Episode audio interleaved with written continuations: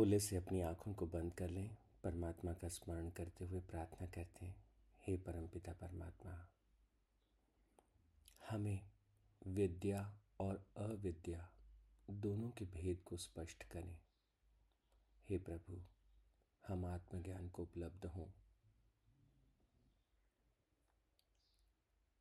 हमारा जीवन अपनी पूर्णता को प्राप्त करे।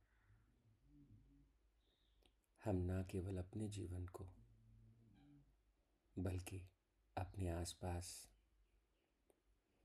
सहयोग कर सकें आत्मकल्याण की ओर। हमारे साथियों को, परिवारजनों को आगे बढ़ा सकें। हे प्रभु, ज्ञान के मार्ग पर, विद्या के मार्ग पर आत्म कल्याण के पथ पर हम सदा बढ़ते रहें। ये आशीर्वाद हमें दीजिए। ओम तत्सत परमात्मा ने नमा। ओम शांति शांति शांति ही।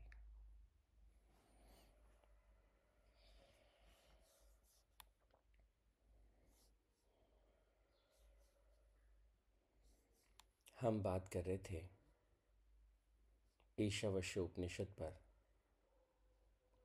और ईशावश्य उपनिषद में अट्ठारह मंत्रों में से कुछ मंत्रों पर हमने थोड़ा चिंतन किया, थोड़ा हमने उन पर ध्यान दिया। अभी विद्या और अविद्या, इस विषय को हम जानने और समझने का प्रयास कर रहे हैं। नौवा, दसवां और ग्यारहवा मंत्र इसी पर फोकस है। तो लास्ट टाइम जब हमारी बात हुई तो हमने नौवें मंत्र पर ध्यान को केंद्रित किया। और वहाँ हमने क्या जाना? अविद्या, जिसे हम जो बांधती है, जो हमें बंधन में डालती है। और कहा कि विद्या जो है, वो भी भ्रमित कर सकती है, केवल विद्या। तो भगवान बार बार अलग अलग मंत्रों के माध्यम से एक ही बात कहते हैं। हम अंधकार में जीते रहें, एक ऑप्शन ऑप्शन दो है कि हम शब्दों के जंगल में विचरण करते रहें। विचारों के जंगल में हम घूमते रहें। विद्या, केवल विद्या से जब बात की भगवान ने तो उन्होंने क्या कहा? अगर हम केवल विचारों में भ्रमण करते रहे परमात्मा कण कण में बसता है। एक विचार मात्र है, जब तक कि हमको उसकी गहन अनुभूति नहीं होती। हम विचारों में विचरण करते रहे सत्व गुण को बढ़ाना है, या आत्मज्ञान के पथ पर आगे बढ़ना है। तो भगवान कहते हैं, केवल विद्या से भी कल्याण की प्राप्ति नहीं होगी। तो फिर कल्याण की प्राप्ति कैसे होगी? ध्यान से होगी। कहा कि ध्यान से होगी। और ध्यान में अगर हम प्रवेश करते हैं तो ध्यान में कैसे प्रवेश करें? तो कहा कि एक पथ है, कर्म का पथ। कि जो भी हम कर्म करते हैं, उस कर्म में हम अपने पूरे ध्यान को लगा दें। वर्तमान क्षण को हम ऐसे जिए ऐसे जिए कि उसके अतिरिक्त कोई क्षण शेष रह ही ना जाए। पूरी पूर्णता के साथ हम हर कर्म में प्रवेश करें और हर कर्म जो है वो ध्यानमय हो जाए। तो कहा कि ये वो मार्ग है जो हम, हमको जो है वो लेके जाता है। कहाँ लेके जाता है? कि वो अमृतत्व की तरफ़ लेके जाता है। वो उस परम आनंद की ओर लेके जाता है। नौ से लेके ग्यारह तक तीनों मंत्र जीवन में तीन अलग अलग डायमेंशंस को स्पर्श करते हैं। पहला मंत्र कहता है, अविद्या का पथ ज़्यादा दूर तक नहीं जाता। इग्नोरेंस में बार बार अगर हमको आत्मज्ञान नहीं है। अगर हम सोच के बैठे हैं कि मैं शरीर मात्र हूँ और मैं केवल अपना मन हूँ तो तो जीवन उस परम आनंद को स्पर्श ही नहीं कर पाएगा। इस अविद्या से अगर हम विद्या की तरफ़ बढ़े और हमको पता हो कि नहीं, मैं शरीर नहीं हूँ, मैं अंतकरण मन भी नहीं हूँ, बुद्धि भी नहीं हूँ, अहम भी मैं नहीं हूँ तो फिर मैं क्या हूँ? कि मैं आत्म स्वरूप हूँ, मैं ज्ञान रूप हूँ, मैं बोध स्वरूप हूँ, मैं जीवन रूप हूँ। अगर जीवन और चैतन्य मेरा परम स्वरूप है, इसको केवल जान लिया और अनुभव नहीं किया तो भगवान कहते हैं वो विद्या भी कल्याणकारी ना होगी। कैसे महसूस होगा कि मैं चैतन्य रूप हूँ? और आत्मा सु परमात्मा की अनुभूति कैसे होगी? तो कहा कि उसके लिए ध्यान एक मार्ग है, उसी में प्रवेश करना पड़ेगा।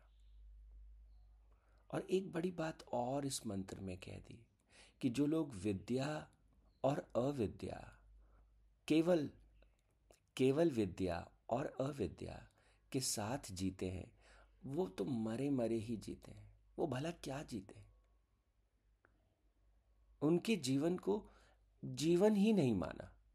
आप सोचिए कि हाँ वो तो ठीक है ज़िंदा लाश जैसे ही हैं, ज़्यादा फ़र्क पड़ता नहीं है उससे। जब तक ध्यान में प्रवेश नहीं करेंगे, तब तक जागृति नहीं होगी। तब तक वो जीवन जो है, वो भीतर खिलेगा नहीं। तब तक अपने उस अनंत स्वरूप का एहसास होगा नहीं। इसलिए कहा कि ध्यान में प्रवेश करें। और देखिए कितना सुंदर तरीके से कहा, ध्यान में कैसे जाएँ, ध्यान कैसे लगाएँ। अब यह भी कोई आसान विषय तो नहीं। इसलिए कहा कि सबसे पहले जो कर्म हम करते हैं, उस कर्म में हम पूर्णता को प्राप्त करें। अगर हम किसी से बात कर रहे हैं तो हम अपनी पूरी शक्ति को वहाँ केंद्रित कर दें। एक एक शब्द पर हमारा ध्यान हो। कैसे मेरे मुख से वो शब्द निकल रहा है? किस प्रकार के भाव मेरे भीतर प्रकट हो रहे हैं? कैसे मेरी मेरी आँखों में जो है, वो क्या बात है? मन के भीतर क्या है? शब्दों में क्या है?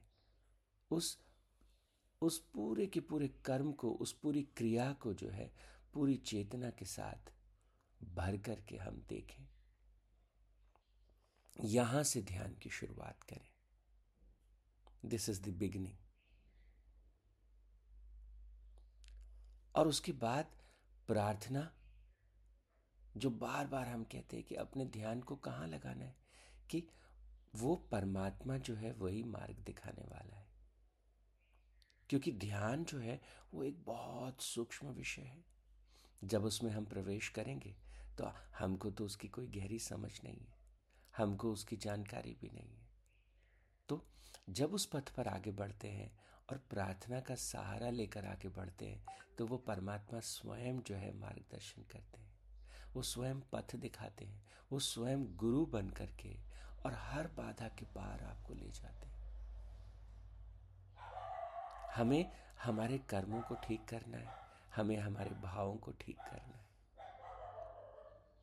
तो कर्म के स्तर पर शुद्धता, भाव के स्तर पर शुद्धता और विचार के स्तर पर शुद्धता। तीनों प्रकार से जब हम अपने आप को तपाते हैं और तीनों प्रकार से जब हम अपने आप को लगातार शुद्ध करते चले जाते हैं तो हम ध्यान में प्रवेश करने के अधिकारी हो जाते हैं। और आगे का पथ क्या कठिन है? कि नहीं। आगे का पद तो बहुत सरल है, बस हमें समर्पण मात्र कर देना है। एंड दैट्स इट वो परमात्मा स्वयं हमें आगे बढ़ाने को तत्पर है। वो परम गुरु जिसे हम कहते हैं, जो जो हमारी अंतरात्मा के भीतर और चारों तरफ़ और सर्वत्र हर कण कण में जो विराजमान गुरु तत्व है, वो हमारा मार्गदर्शन करने के लिए वहाँ है तो तीनों मंत्रों के भाव को हमने बहुत गहराई से पकड़ा नौ, दस और ग्यारह ईशावश्य उपनिषद के तीनों मंत्र एक बार फिर से अगर हम सार रूप में इन अब तक के ग्यारह मंत्रों को थोड़ा समझें और पकड़ने का प्रयास करें कि ये सारे मंत्र क्या कहते हैं? हम्म? कैसे करें ध्यान? कैसे डूबें उसमें? तो एक बार एक एक करके, एक से लेकर ग्यारह तक के मंत्रों को हम फिर से याद करते हैं। सबसे पहले मंत्र में हम याद करिए, कहाँ है परमात्मा का निवास?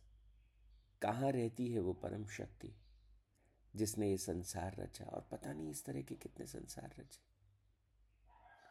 तो पहले ही मंत्र में कहा कि वो सबके हृदय में है। और उसे हम रिनंसिएशन से, त्याग से पा सकते हैं। और ये पहला मंत्र था। कहाँ मिलेगी वो परम शक्ति? के अपने स्वयं के हृदय में प्रवेश करो। चारों तरफ़ जो आपको दिखता है, जो आप महसूस करते हैं उस सबके भीतर वो परम शक्ति है, क्योंकि उस परम शक्ति के बिना ना तो ये अस्तित्व होगा और ना ही ये जीवन होगा। जहाँ जहाँ आपको जीवन के दर्शन होते हैं, आपको परमात्मा के दर्शन होते हैं, क्योंकि वही परम शक्ति भीतर से प्रकट होती है अलग अलग रूपों में। और पूरा अस्तित्व जहाँ जहाँ आपको दिखता है तो जहाँ आपको कृति दिखती है, उसके पीछे कलाकार को आप देख सकते हैं। ये पहला मंत्र था। और फिर क्या कहा? दूसरे मंत्र में कि आप सौ साल अपना जीवन जिए। और सौ साल के इस जीवन को कैसे जिए? मुक्त होकर के जिए। अब मुक्त होकर के जीने से क्या तात्पर्य? कि लगातार जब हम अज्ञान में पढ़ के कर्म को करते हैं तो लगातार बंधन पर बंधन पर बंधन। हमने किसी व्यक्ति से बात की और वो बातचीत में हमें उसकी कुछ बात अच्छी नहीं लगी। तो मन ही मन हमने सोचा, ये आदमी अच्छा नहीं है। अब क्या हो गया? एक गांठ हमने बाँध ली। कोई घटना घटी और घटना हमारे विचार के अनुकूल नहीं थी। हमको बुरा लगा। अरे, ये तो बहुत खराब हुआ, बहुत गलत हुआ। पता नहीं, भगवान मेरी मदद कर भी रहे कि नहीं। पता नहीं मैं इतना योग्य हूँ भी नहीं। हमने एक गांठ बाँध ली। भगवान कहते हैं, इन गांठों की आवश्यकता नहीं है। जीवन एक सतत प्रवाह है। सौ साल तक आपको प्रखर होकर और मुक्त होकर के जीना है। इसलिए जो भी गिल्ट है, जो भी जो भी बाँध रखा है, कर्मों के बंधन से तात्पर्य है, जो आदतें ऐसी हैं जो हमें रोकती हैं या जो विचार के स्तर पर कुछ है जो हमको रोकता है all different can of bodily और साइकोलॉजिकल जो कंडीशनिंग्स हैं, उनके परे हमको जाना है। और तीसरे, चौथे, पाँचवें, इन मंत्रों में फिर कहा कि ये क्या है जो हमें मुक्त करता है, कि आत्मज्ञान जो हमें मुक्त करता है। जो आत्मा को नहीं मानते वह अंधकार में जीते और वो कभी भी उस परम आनंद को और उस परम प्रेम को अनुभव नहीं कर पाएँगे। जो शरीर के परे नहीं देख सकते, जो मन के परे नहीं देख सकते, वो कभी भी उस परम आनंद को स्पर्श नहीं कर सकते। और चौथे मंत्र में क्या कहा? कि वो वो आत्म तत्व है क्या? उसका स्वरूप क्या है? कैसा है वो? कहा कि वो मन से बहुत सूक्ष्म है। हमारी ज्ञान इंद्रियों और इंद्रियों से बहुत सूक्ष्म है और बहुत स्थिर है और एक है। एक ही आत्म तत्व है। तो अगर हम ये सोचें कि उसके अलग अलग रूप हैं कि नहीं, सब जीवों में वो एक ही आत्मा प्रकट होती है। जैसे हमने विद्युत के एग्ज़ाम्पल से समझा था कि बिजली तो एक है लेकिन ट्यूबलाइट में जलती है, वही बल्ब में जलती है, वही हीटर में जलती है, वही फ्रिज में जलती है। अब जैसा उपकरण है, जैसा उसका इंस्ट्रूमेंट और अंतकरण है, उसके अनुरूप वो अपने आप को प्रकट करती है। और फिर इसी आत्म तत्व को समझाते हुए कहा कि यह आत्म तत्व बहुत अद्भुत है। ये ये बिल्कुल स्थिर है, परम स्थिर, लेकिन परम गतिशील है। ये हमसे बहुत दूर है, बहुत दूर। लेकिन ये हमारे सबसे निकट है। निकट से भी, निकट से भी निकट है। और कहा कि ये सब में है और किसी में भी नहीं है। तो जब ऋषि इस तरह की बात करते थे कि सब में होते हुए भी सबसे परे है तो मन जो है वो हार मान लेता है। जब हम किसी ऐसे परम तत्व के बारे में सोचते हैं, जो सब में है और सबसे परे है, जो हमारे करीब से भी करीब से भी करीब है और हमसे दूर से भी दूर है। अगर जान लें तो सबसे निकट है और अगर हम उससे अनजाने हैं तो उससे दूर हमसे कुछ भी नहीं। और फिर छठे मंत्र में कहा कि क्या हम उस परम तत्व को जहाँ जहाँ हमें जीवन दिखता है, क्या हम वहाँ वहाँ उसे देख सकते हैं? क्या हम एक छोटे बालक की आँखों में परमात्मा के दर्शन कर सकते हैं? क्या हम एक फूटती हुई कौपल में ईश्वर के दर्शन कर सकते हैं? और फिर कहा कि हर एक चीज़ में, बरसात की हर बूंद में और हवा के हर झोंके में और पंछी पंछियों के हर गीत में, क्या हम उस परमात्मा को देख सकते हैं? तो कहा कि जो सब में उसे देखता है और उसमें स्वयं को देखता है, वही देखता है। वही परम सत्य को पाने का अधिकारी हो जाता है। तो कहा कि वो जीव जिसने जिसने अपने आप को जीवन रूप में जान लिया और वो जानता है कि मैं ही जो है वो चारों तरफ़ विकसित होता हूँ, उस परमात्मा की शक्ति को लेकर के। उसको कभी कोई दुख, उसे कभी कोई तकलीफ़, स्पर्श भी नहीं कर सकती। और आठवें मंत्र में क्या कहा था? कि वो आत्म तत्व सर्वत्र है।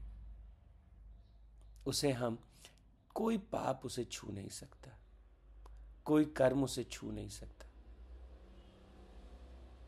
वो कभी मैला नहीं हो सकता। वही परम तत्व जो है, इस पूरे ब्रह्मांड को एक रखता है, जोड़ के रखता है, बांधे रखता है। आप देखिए ना, हमारे शरीर में असंख्य कोशिकाएँ सूक्ष्म जीव हैं, पर वो सारे सूक्ष्म जीव जो है, एक दूसरे को ना जानते हुए भी एक दूसरे के साथ बंधे हैं और हमें जीवन का एहसास कराते हैं।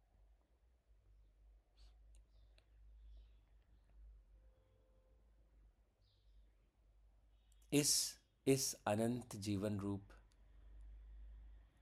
अनंत आत्मा का अनुभव करना हमारा ध्येय है। और वो ध्यान से होगा। जैसे जैसे हम अपने कर्म में और अपने ध्यान में प्रवेश करेंगे, बंधनों से मुक्त होते हुए उस अनंत स्वरूप में प्रवेश करेंगे। आज के लिए इतना ही। ओम तत्सत परमात्मा ने नमा। ओम शांति शांति। शांति ही।